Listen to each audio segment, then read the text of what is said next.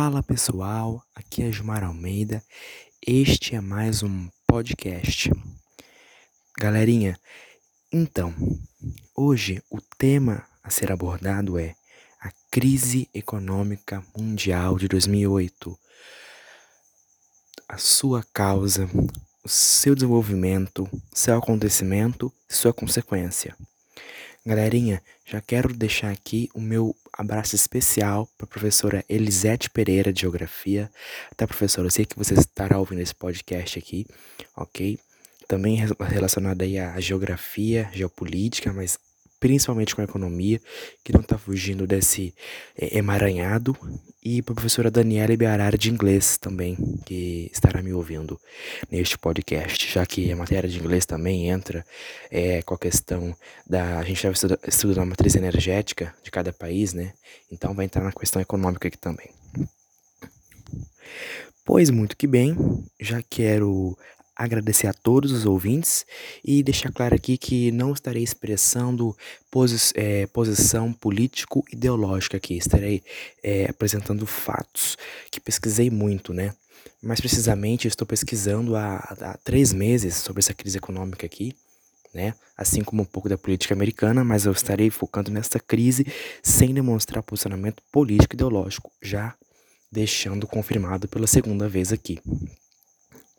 Bem, é, estarei aqui dando nomes de governantes para que deixe tudo mais claro, é, para que as medidas do governo, tanto democrata de Bill Clinton, quanto republicano de George W. Bush, quanto o próximo governo, que é de Obama, que também é democrata, é, estarão aqui é, agindo é, é, tanto no começo dessa crise, no, no desenvolver da crise, e, e no pós-crise, né? Pessoal, a economia norte-americana ela é baseada ali praticamente em hipoteca. Você tem sua casa, seu título, você vai até o banco. Por exemplo, se a sua casa vale é, 50 mil, 50 mil dólares, vamos colocar aqui. Uma, tem que ser uma casa muito boa, né, para valer aí mais de 200 mil reais. Sua casa vale aí é, 50 mil dólares. Você vai até o banco, pega o empréstimo e dá a sua casa como garantia. Você pega ali 50 é, mil dólares em dinheiro. Neste caso aqui, a gente vai estar falando de um juros médio de 6, 6,5, 7%. Então, é, é, levando em, em consideração os juros né, que estarão sendo é, aplicados. Aí, né, se a gente for pegar aí 1% seria quanto? 500 dólares. Então ali é 5 vezes 7 vai dar 35. Então estaria ali pagando um juros de mais ou menos ali 3.500 dólares, 4.000 dólares, tá galera? Então você pegaria num juros até mais ou menos aí, num juros de 6,5, 7%. Isso no começo do ano 2000, quando o presidente Bush veio e viria a baixar. Mas, como sugestão da professora Lilian, do outro podcast que eu fiz sobre a, a, a Primeira Guerra Mundial, Abraço, professora Lilian, também que tá me ouvindo. Ela deu um conselho aí para mim, uma sugestão muito boa para que eu não embaraçasse as coisas aí, tá? E, e, e, e começasse pelo começo, tivesse uma desenvoltura boa e não passasse raspando pelos fatos e acontecimentos. Muito bem. É, levando em conta que a economia americana é basicamente hipoteca, você tem a sua casa, né? Você dá sua casa como garantia para pegar empréstimo e abrir um negócio e fazer isso, fazer aquilo. Vamos lá. Os juros tava razoavelmente bom, né? É, para você adquirir empréstimos, né? Para comprar uma casa. Então você poderia fazer uma, é, uma, uma hipoteca ali, né? E com o dinheiro da, da hipoteca, você poderia hipotecar essa casa é, ali e tá conseguindo pagar a, parcela do empréstimo imobiliário é, e tendo um, lucro, né? Ainda em cima disso, levando em conta que você poderia, com o dinheiro da hipoteca, estar tá abrindo um negócio e tal. Bem, lá no começo dos anos 90, vamos começar, vamos com a crise. Lá no começo dos anos 90, aí meados de 1993, o Congresso americano, é, ali no governo Clinton, de Bill Clinton, democrata Bill Clinton, queria dois bancos paraestatais, o Fannie Mae, F-A-N-N-I-E-M-A-E, e Fred Mac, F-R-E-D-D-I-E-M-A-C, dois bancos paraestatais. Bem, esses bancos paraestatais, eles serviam para é, dar ali uma, uma estabilidade, né? É, para o mercado, não, não expor tanto o mercado imobiliário a, a, a, riscos, né? Então eles tinham dezenas de privilégios, linha de crédito e o risco quase nulo. Então eles não estavam expostos à economia de mercado, que é a economia americana, né? De maneira tradicional. Então, o que, o que aconteceu? O governo começou a pressionar os bancos a dar empréstimos subprime. O que seria o subprime? Seria aquela, aquela carteira, digamos assim, é, podre. Aquela carteira que não, não tem não tem segurança. Então, para pessoas é, é, com emprego instável, pessoas é, é, negativadas, que já estão com dívidas, ou seja, o governo começou a pressionar, é, não posso dizer aqui qual era a intenção, tecnicamente fazendo uma análise ali superficial, tentando fazer com que mais pessoas conquistassem casas ali e aumentar o consumo, eles queriam que esses bancos, é... então o governo interviu na política dos bancos, fazendo com que eles é... É... voltassem atrás com as suas medidas de segurança para empréstimos, né, gente? Então, Aí, é, pessoas com, de subprime, né, com carteira é, não tão boa assim, com empregos instáveis, com a renda desproporcional ao talvez ao, ao empréstimo imobiliário, é, com, com fácil risco de falência, iriam aí estar tá adquirindo empréstimos, né? O que acontecia? Por exemplo, se eu sou uma pessoa que não tem um emprego estável, que tenho a, a carteira podre ali. Como assim carteira podre? É uma carteira que não tem valor. Embora eu tenha um salarinho para me sustentar, me alimentar, pagar o meu aluguel na minha casa, eu estou é, endividado. Então a qualquer momento eu posso ser demitido e tal, e, e posso ficar né, à mercê de nada. Então eu posso acabar dando calote no banco. Então, por exemplo, eu ia lá no banco X. Esse Banco X, antes dessa, dessa pressão do governo Clinton para para fazer né, com que o consumo e a, e a aquisição de imóveis aumentasse, é, eles iriam me negar, com certeza. Né, porque eu não era bom pagador, estava com dívidas e tal. Eles iam ver o meu score. Só que aí, aqui no Brasil é score, mas era mais ou menos isso. Só que aí, o governo americano começou a pressionar os, os bancos a darem empréstimos subprime, ou seja, darem empréstimo para pessoas que não eram boas pagadoras, que não não tinha ali um emprego estável, não tinha ali muitas condições, né? A gente só quero ressaltar aqui que por mais é, viável que seja, por mais que a situação seja boa para consumir, nós consumir com segurança, né? Então aí era de cada um. Mas como o governo estava oferecendo aquilo, né? O que aconteceu aí? Os bancos, os bancos nos quais, né, nos quais as, as pessoas iam adquirir empréstimos imobiliários para comprar uma casa, fazer aquele sistema de hipoteca, que é a base da economia americana, essas pessoas iam lá e estavam impressionadas, né? Nossa, mas como a facilidade aumentou? Peraí, a facilidade aumentou devido a que os bancos paraestatais, que eram o Fannie Mae e o Fred Mac, eles compravam essas carteiras. Como assim compravam essas carteiras? É um pouco complicado explicar, mas vou tentar aqui. Então, a dívida, por exemplo, se eu faço uma dívida com um banco privado, os bancos estatais viriam, né, Se eu fizesse uma dívida com um banco privado norte-americano, se eu sou cidadão americano, por exemplo, faço uma dívida com um banco privado para adquirir esse empréstimo imobiliário, esses bancos paraestatais viriam e comprariam essa minha dívida. Então eu não estaria mais devendo ao banco X, estaria devendo ou ao Fannie ou ao Fred Mac, né?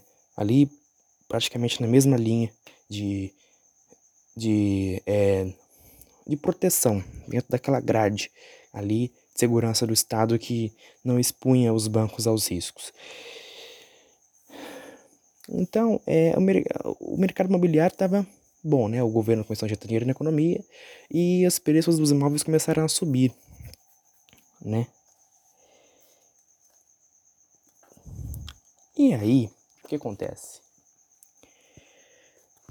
Eu pegava um empréstimo imobiliário comprava um imóvel e daqui a três meses, quatro meses, ou daqui a um ano, ele estaria valendo muito mais.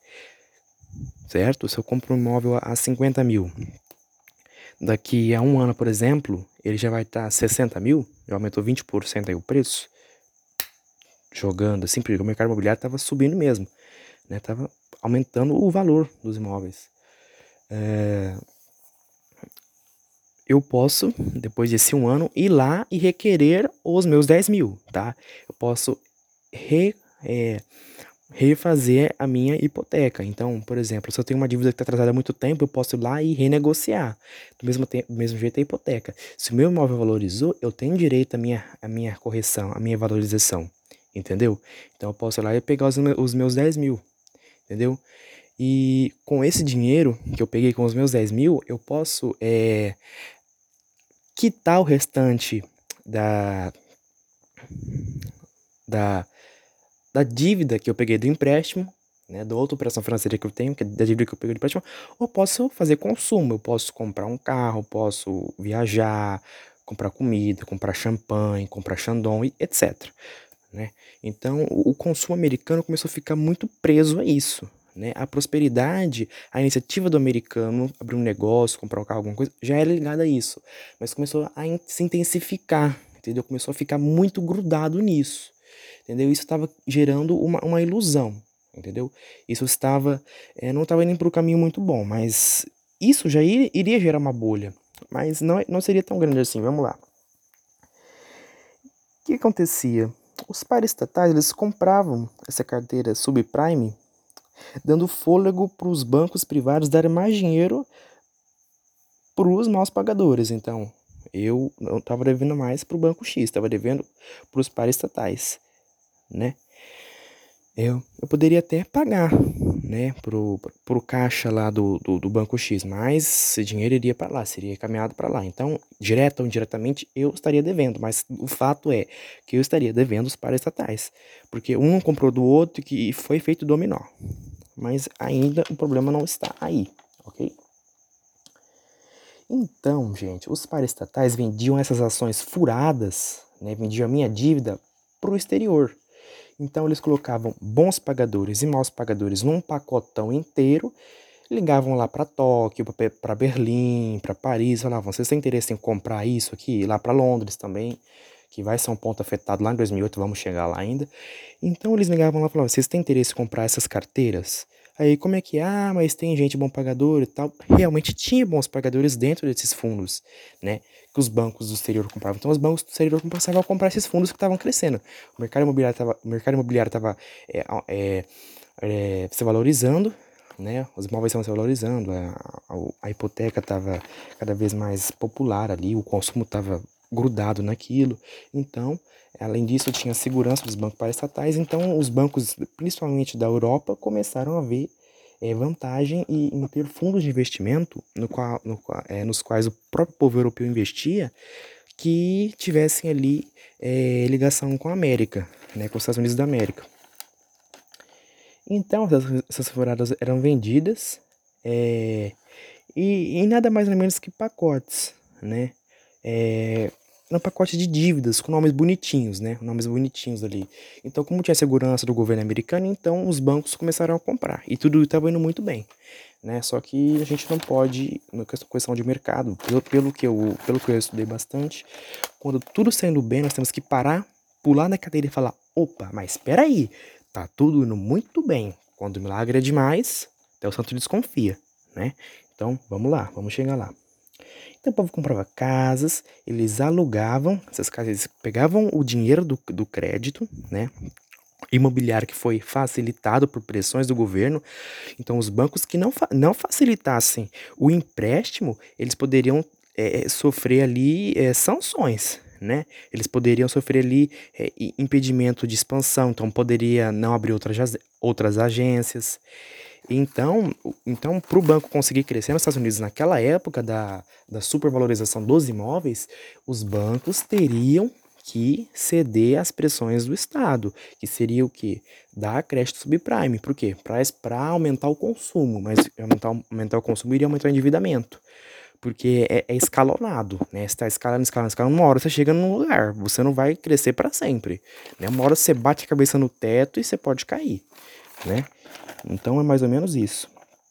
Então o povo comprava casas com esse dinheiro, né, que é, do crédito, eles alugavam essas casas, né, hipo, além de hipotecar, alugavam, e com o dinheiro do aluguel iam pagando a, a, a parcela da, do, do, empréstimo, e com o dinheiro da hipoteca eles iam usar para consumo próprio, ou até mesmo, conforme a casa ia valorizando, eles poderiam pegar esse dinheiro da hipoteca, né, e pegar o dinheiro de hipoteca, não. Eles poderiam ir até o banco e renegociar. Se a casa em, em um ano tivesse valorizado 20%, que eu acho difícil, eu vou pôr uns dois, três anos. Se em três anos a casa dele tivesse valorizado 20%, ele poderia ir lá e falar: olha, eu quero isso, isso e isso, eu quero meu direito. Então, a pessoa ir lá e.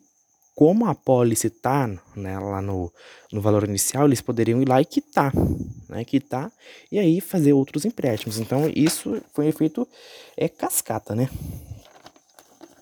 Então, como você estava dizendo, a casa que valia é, é 100 mil dólares de, de hipoteca passa a valer mais, em questão de meses. O hipotecário, ele refaz a hipoteca, né? O, o, a pessoa que, que pegou o, um empréstimo com a casa, que foi comprado com outro empréstimo imobiliário, ele faz a hipoteca e tem direito à correção né, do, do valor. Estava só subindo o preço, né? É, então ele pode pagar a hipoteca antiga e adquirir uma outra casa e uma outra hipoteca, né? Ou ele pode usar para consumo. E, gente, com a explosão lá da bolha da internet, o Larry Page com o Google, aí veio aí o Bill Gates destacando cada vez mais, né? Veio a modernização lá da interface do, do, do, do IBM, da IBM, né? Com o Linux, né? O Linux na verdade não sei se é da IBM, veio a modernização com Linux. Lá no Japão, já, né, já tinha o 3G. Em 1999 os caras já tinham 3G. Entendeu? Então o 3G foi chegar aqui no Brasil em 2010. Lá os caras tinham. Em 2010 nós falávamos do GSM, que é 2G aqui no Brasil. Os caras tinham em 99, ano 2000 lá, o 3G. Então isso foi pra América, né? Depois da Segunda Guerra Mundial, com diversos acontecimentos, os Estados Unidos e o, o Japão ali tiveram muita influência um, um, ao outro. Né? Claro que o, o, Japão se mostrou bem mais eficiente como o modelo de produção dele. Mas isso aí é um tema para um outro, um outro podcast, tá? Com a bolha da internet e os ataques do 11 de setembro de 2001, né? As Torres Gêmeas o, no, o já novo presidente republicano George W. Bush, que é o Bush Jr., tá, gente? Não é o Bush pai, vice do Reagan, é o Bush Jr. Ele pegou a taxa média de 6,5% ali e jogou para 1%. Então ele fez um sugou aquela taxa. Por quê? Porque viria uma recessão, né? É, o povo ia parar de consumir um pouco, tal e tal. Então viria uma recessão, poderia haver desemprego e tal depois desses ataques, né? Isso, isso abala um país, gente. Ataques como esse pararam o mundo e abalam um país, é sério mesmo. É, é ali para estimular o consumo e espantar as incertezas, então ele fez isso. 6,5% aproximadamente, jogou para 1% a taxa média, né? Tipo a Selic americana, tipo a taxa Selic, né? E com os juros baixos e o mercado imobiliário sub, é, é, supervalorizado, o consumo demasiado e eufórico, claro que foi para tava nas nuvens, foi, foi pra lua, né? Começou a, subir, aquele, aqueles juros baixos. Então, vou pegar empréstimo a juros miúdo, né?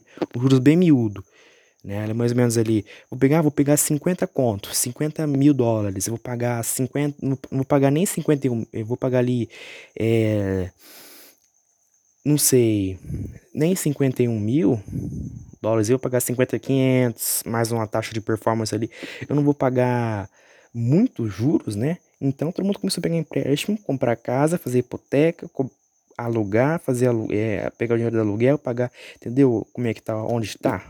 Onde está o problema? Essa escalonagem, a, a bicicleta estava andando, todo mundo tá feliz, né? E todo vapor. Já em meados de 2004, Bush e sua equipe econômica consideraram que a maré de incerteza de 2001 eh, fora controlado, né? E os juros voltaram ao patamar de, de ali de 5, 6, 6%. Então os juros voltaram ao normal, porque eles consideraram ali que não era mais, né? E foi nesse período desses três anos, desse boom né, desses três anos, que o povo começou a consumir. Né? O povo consumiu demasiadamente, demasiadamente, demasiadamente. Então o povo começou a consumir igual louco. Foi o boom, foi a bolha dentro da bolha, né? Digamos assim. O povo americano, gente, já não queria comprar casas com empréstimo a juros normais, além de é, limitação do número de casas. Então, nem todo mundo ali eh, nem, não teria tanta casa suficiente para continuar aquela bicicleta andando, né? Não teria rua suficiente para bike andar. Ia, ia chegar no desfiladeiro e, e, o, e o condutor ia se esborrachar ali, né? Puff, né? Cair ali, né, gente? Desculpa aí a ironia, mas uma hora ia parar, porque não tem casa suficiente, né? Mesma coisa, você, ah, eu vou fazer um, um bolo ali, é, uma hora, uma hora a, a 50 graus, ali meia hora a 100 graus. Não tem como fazer um bolo a segundos a milhões de graus, o bolo vai torrar, vai ficar totalmente, assim, é cinzas e vapor dentro do seu, do seu forno. Então, entendeu? Não, é, tem limitações físicas dentro da matemática, dentro do campo econômico também. Entendeu, gente? Então é isso. Tá? É, e também não iria ter gente ali com emprego, um emprego é, bom o suficiente para estar tá comprando, para estar tá alugando também, né? E outra, como todo mundo, todo mundo tinha condições de comprar, tinha facilitado a compra de casas, como ficaria o sistema de aluguel? E, e tudo ali começou a ruir com esse com esse novo com esse novo sistema, né, de, de juros.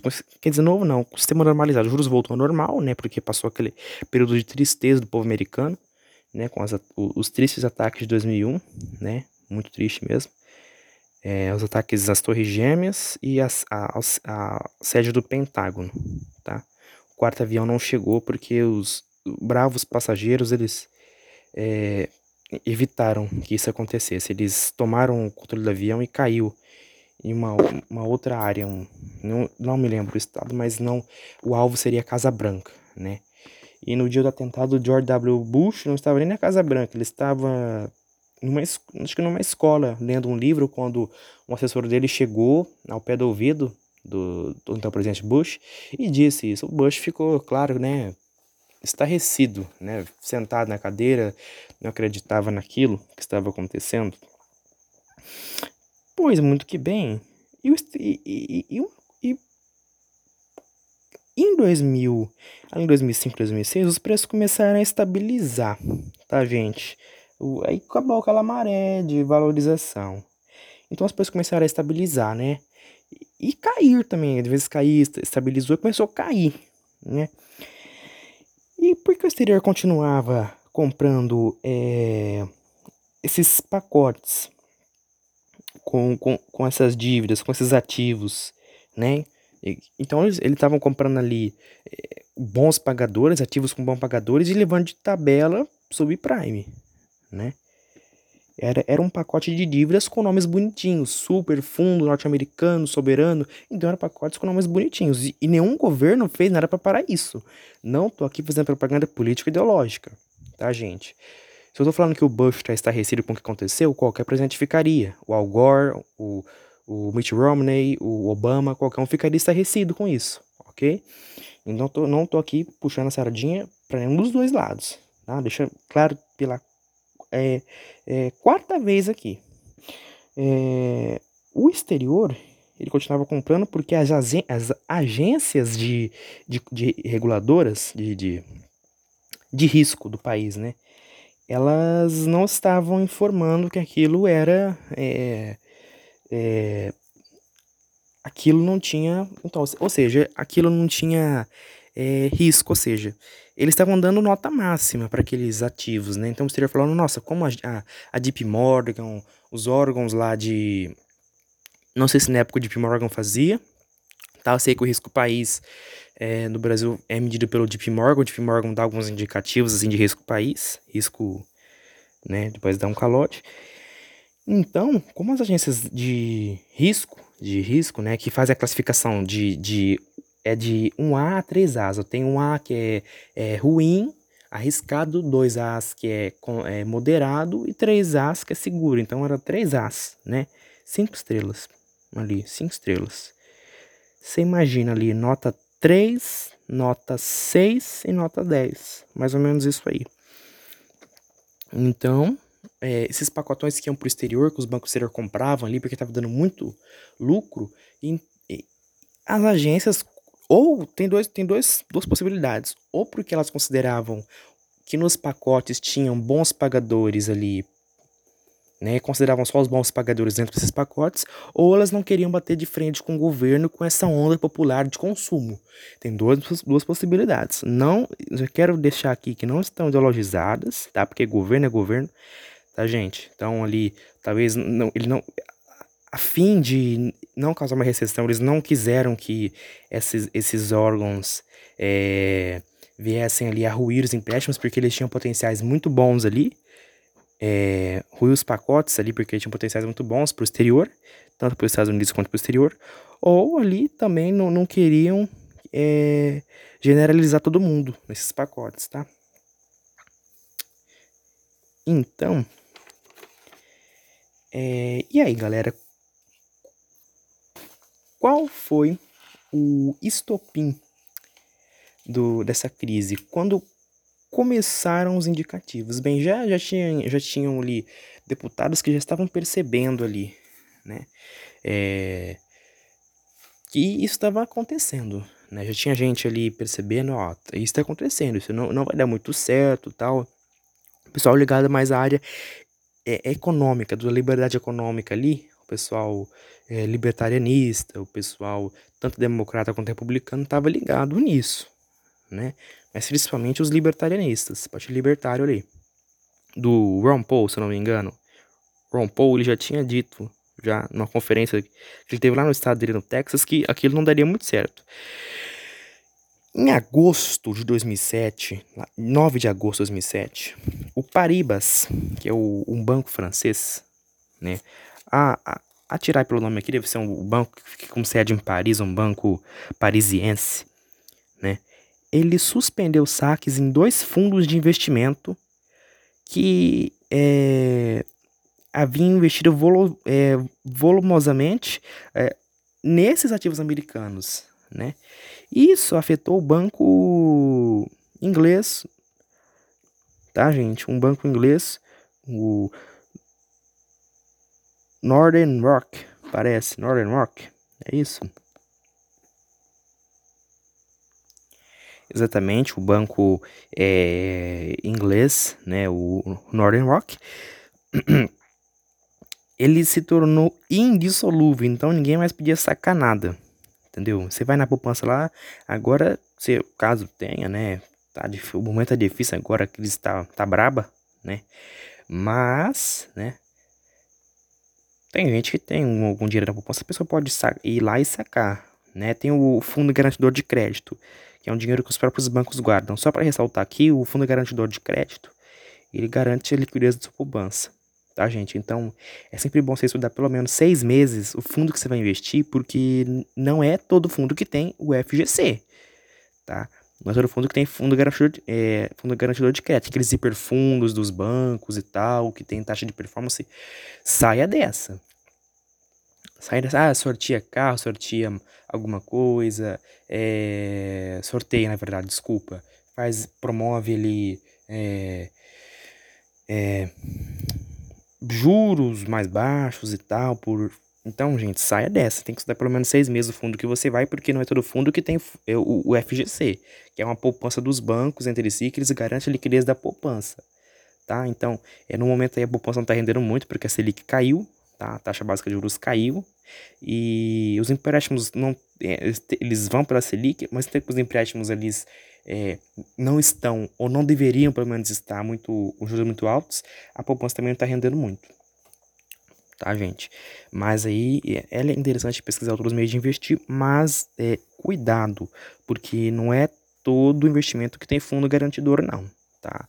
Tem investimento conservador, é, tem investimento de médio risco investimento de, de alto risco, tá? E tem os de altíssimo risco, que aí vão para o exterior, vão para é, é, investimentos aí de, de Forex, não entendo muito, mas tem investimento de altíssimo risco. Ele, ele, tá, ele pode deixar você ali rico em, em 20 dias, um mês, mas ele também pode quebrar você em 5 segundos, dependendo do que você fizer ali, tá? É, vamos lá. Então, pessoal, ele se tornou insolúvel no dia 17 de fevereiro. É, na verdade, ele se tornou insolúvel em agosto de 2007 e foi nacionalizado em 17 de fevereiro de 2008. Então o governo inglês nacionalizou o banco, né? Comprou ali as dívidas do pobre banco, quebrou por causa de esquema de pirâmide ali. Na verdade não é tanto pirâmide, mais dominó e que nacionalizou, comprou as dívidas, comprou o banco.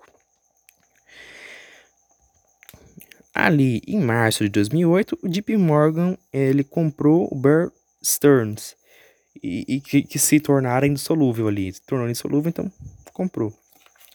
No dia 7 de setembro de 2008, os paraestatais são nacionalizados. Então, o governo americano né, ele, ele, ele é, é nacionaliza os bancos, ele compra eles, os BO deles, tudo ali, vai tudo pro governo americano. O Lehman Brothers, eles declaram falências em 15 de setembro, a falência em 15 de setembro de 2008. Gente, o Lehman Brothers é um banco que não entrava em furada. Então ele ficou ali por décadas, décadas, décadas. Passou Roosevelt, passou Reagan, é, passou Carter, passou Bush, passou Clinton. Então o, o, até o outro, até então ali no, no, no, finalzinho do governo Bush, ele tava ali de pé, mas aí declarou falência porque entrou nessa, de comprar dólar furado né? Como eu digo aqui, desde 2015 eu ouço falar dólar furado, dólar furado, né? Então, houve a possibilidade também da, da moeda, né? De prejudicar a moeda, com certeza. Então teve uma intervenção multibilionária, ou melhor, multitrilionária na economia, pelos governos europeu e americano. Então ali teve o governo é, de Paris, não, o governo francês, né? Sede em Paris, Uh, nós tivemos ali o, governo inglês né, intervir na economia né, e os governos da Europa ali que entraram nessa. É, então o, ali chegou a corrida eleitoral em outubro, como está tendo agora em 2020.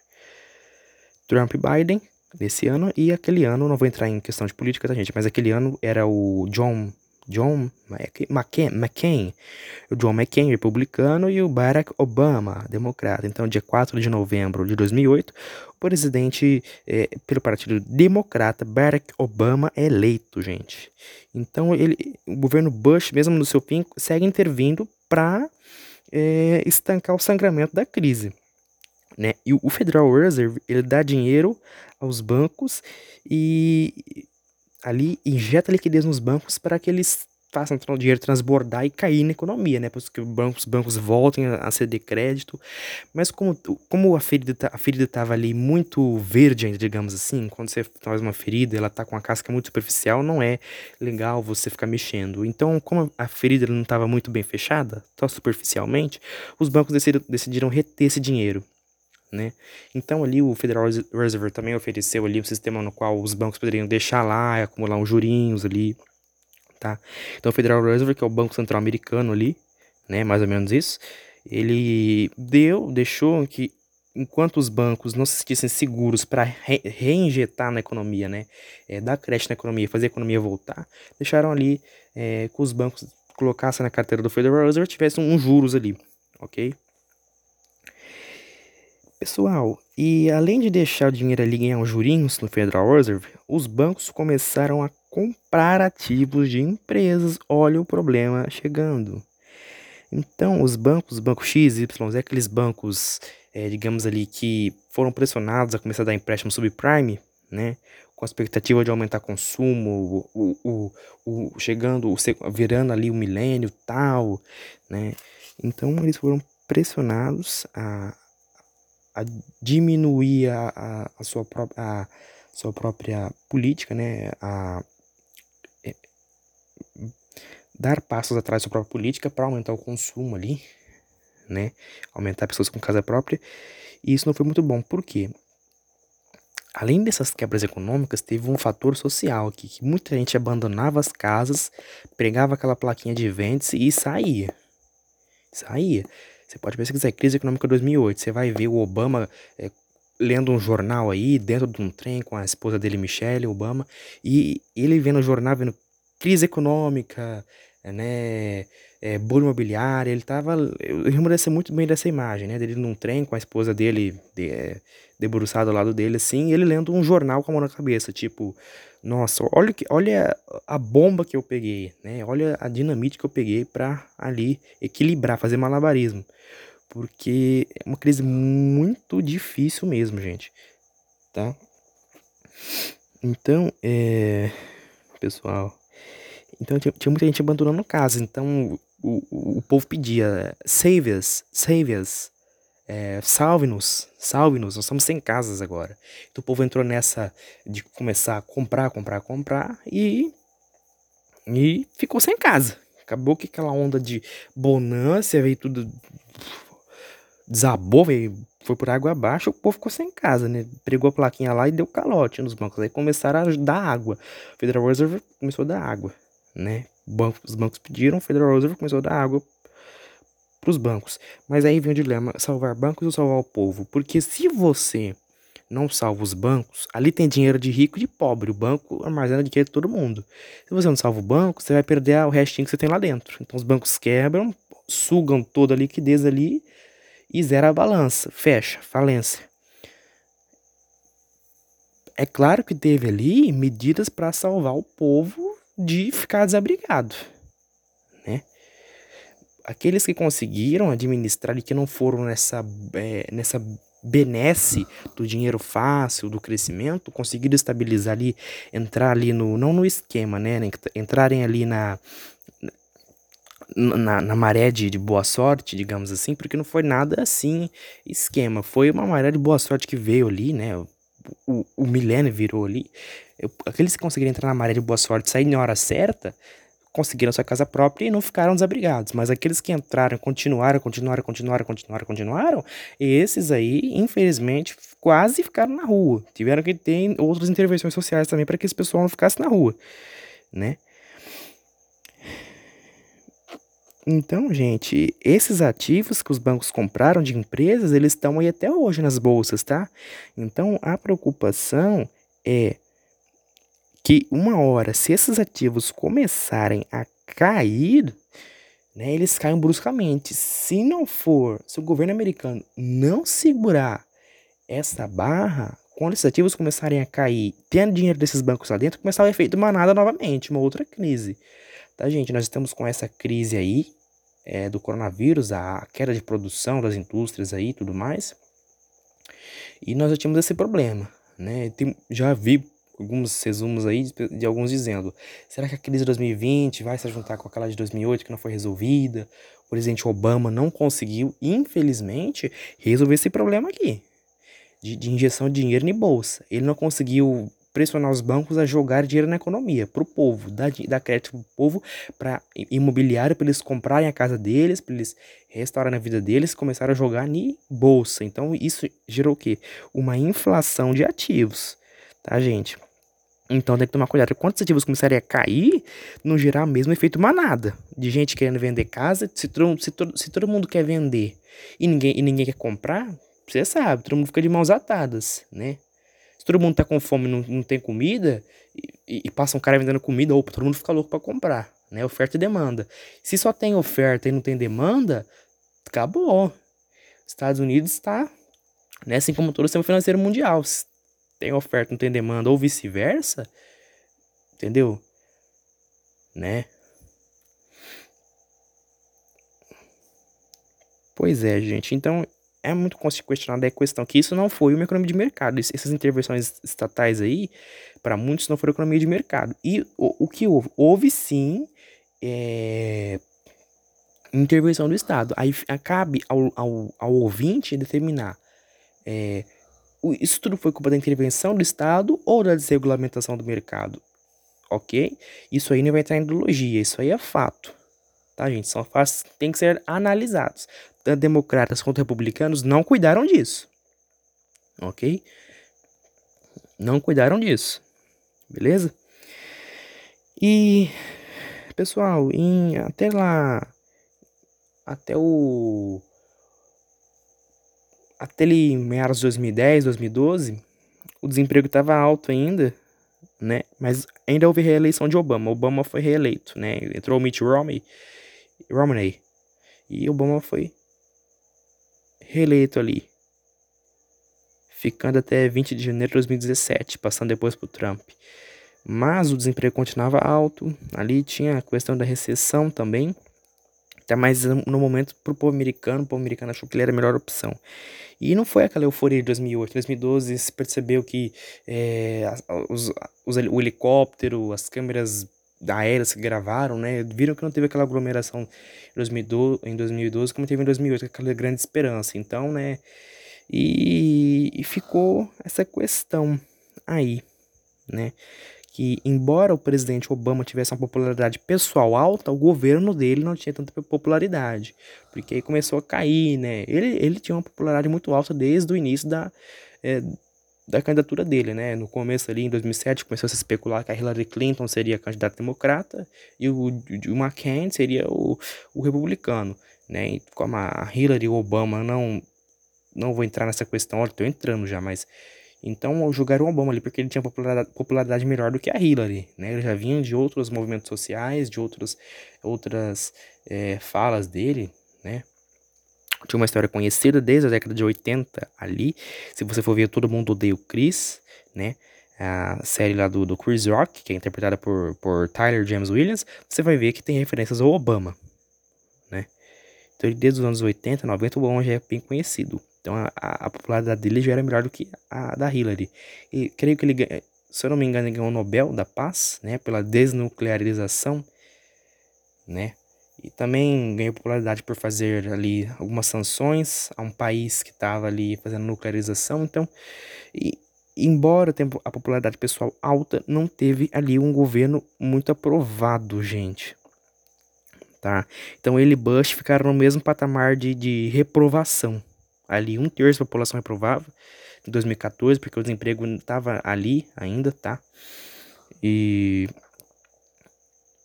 e não teve algo efetivo que fizesse com que os Estados Unidos é, voltassem a caminhar bem, né, ficar bem das pernas, e além disso a dívida americana dobrou nesse período, tá, gente, para acudir esses bancos, ok? Não tô aqui fazendo politicagem, tô dizendo fatos, sem política na economia, tá, gente? É... E estou dizendo fatos aqui, hashtag trago verdades. E agora 2020 com essa crise sanitária, né, recessão e possibilidade de, de reset no sistema financeiro mundial, né, a revisão de tudo, tudo, tudo, tudo colocado à mesa, tudo revisto, tá, gente? Mas esperamos que não seja uma das maiores crises da história, né? Não seja a maior. Teve umas três maiores crises. Muitos atribuem esse intervencionismo do Estado, a políticas estadistas, outros atribuem a desregulamentação. É... Mas fato é que todo esse pessoal aqui errou. E errou feio mesmo, porque até hoje tem dinheiro injetado lá dentro. Entendeu? Até hoje tem dinheiro injetado lá dentro. Bem, gente, espero que tenham gostado do meu podcast, tá? Venho aqui para mais uma vez dizer que não estou fazendo politicagem. Não estou defendendo um ou outro, estou criticando ambos, porque isso aqui foi algo muito grave, tá, gente? E. É isso, tá? Muitos podem pensar que por não ter chegado nos países que não tem, não tem dólar, por não ter chegado nos países emergentes que não entraram nessa, isso aqui não iria interferir. Iria sim, porque as reservas internacionais são em dólar. Então, se o dólar fura, todo mundo fura e quebra o negócio. Tá? Então, a gente perde toda a nossa credibilidade lá fora. Tá? Inclusive, os Estados Unidos, em 2000, ali no, no meados de 2010, em 2009, 2010, ele recebeu a baixa. Tá, gente? Então, tudo aquilo que deveria ter ser feito lá no começo do ano 2000, pelas agências verificadoras de risco, foi feito no final do ano 2000 os Estados Unidos recebeu o risco, o país dele subiu, então ele recebeu algumas, ele recebeu reprovação ali. Estava em, em cinco estrelas, foi para quatro estrelas, três estrelas e meia. A, a confiabilidade de investimento, a credibilidade. O que faltou mesmo foi credibilidade nesses investimentos. As intenções, creio que eram boas do, do Bill, Bill Clinton, Bill Clinton, mas pressionar sim o mercado, né? é, acho que não é uma coisa muito boa. E os bancos também deveriam ter ali se associado e, e reagido a isso, dizendo: nós temos essa política, não porque nós somos é, preconceituosos, não porque nós não queremos dar ao povo as condições né, de consumo, mas é porque nós é, não podemos fazer isso, porque não o povo vai entrar numa espiral de dívidas. E quem entrou na espiral foi o Estado. E agora como é que fica esse rombo? Isso vai ser convertido em imposto e vai cair na, na, na, para os filhos e netos desse pessoal dos anos 90 aí que entraram nessa. Isso aí vai ser dissolvido, né? Vai ser dissolvido. Mesma coisa o, o, o sal de fruta, o suco em pó é dissolvido e vira um, né, um composto ali. Ok? Na minha opinião, acho que ao invés do governo ter facilitado o consumo, o governo tinha que ter aumentado o poder de compra.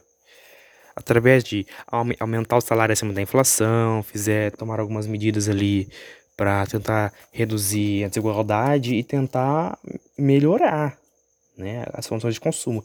Tentar re reduzir a inadimplência para que a pessoa conseguisse voltar. Um plano de emprego ali, um, um programa de para melhorar o crescimento, tá? Então dar condições ao invés de forçar os outros a dar a, a darem condições hipotéticas, a dar a impressão que a pessoa tem condições hipotéticas. As coisas, uma, uma coisa que minha mãe sempre me fala é: as coisas não são como a gente quer, as coisas são como são, ok? Então aí um ótimo dia, tarde, noite, tá? Seja qual for a hora que você esteja me escutando, ter um tracinho de opinião aqui no final apenas, beleza? Então, espero que tenham gostado. Um abraço, professora Elisete, está me escutando. Elisete Pereira, Geografia, História, tá? Não sei se dá aula de História, mas é Humanas. Professora Daniela Liberari, que também estará escutando esse podcast. É, minhas destinações especiais, ok? Vamos ver aqui o tempo que deu. 47 minutos de podcast. Gente, um um abraço enorme. E neste momento nós precisamos não de contato e sim de conexão, né? Sim de conexão. Não necessariamente abraçando, mas abraçando todos virtualmente. Aí, ok? Para você que não conhece um, um, aqui muito meu trabalho, eu faço, já fiz alguns outros podcasts sobre história. Tô fazendo isso aqui sobre geografia e geopolítica, né? E tô gostando muito da audiência que vocês estão aí me proporcionando. Beleza? Gente, muito obrigado mesmo pela atenção. Espero que tenham gostado, tá? Não houve propaganda política ou ideológica neste podcast. Este podcast houve apenas. É, neste podcast houve apenas expressão de opinião no final dele, tá? Pessoal, agradeço a todos. Muito obrigado. E falou, galera. Até a próxima. Encerrando aqui. Ok.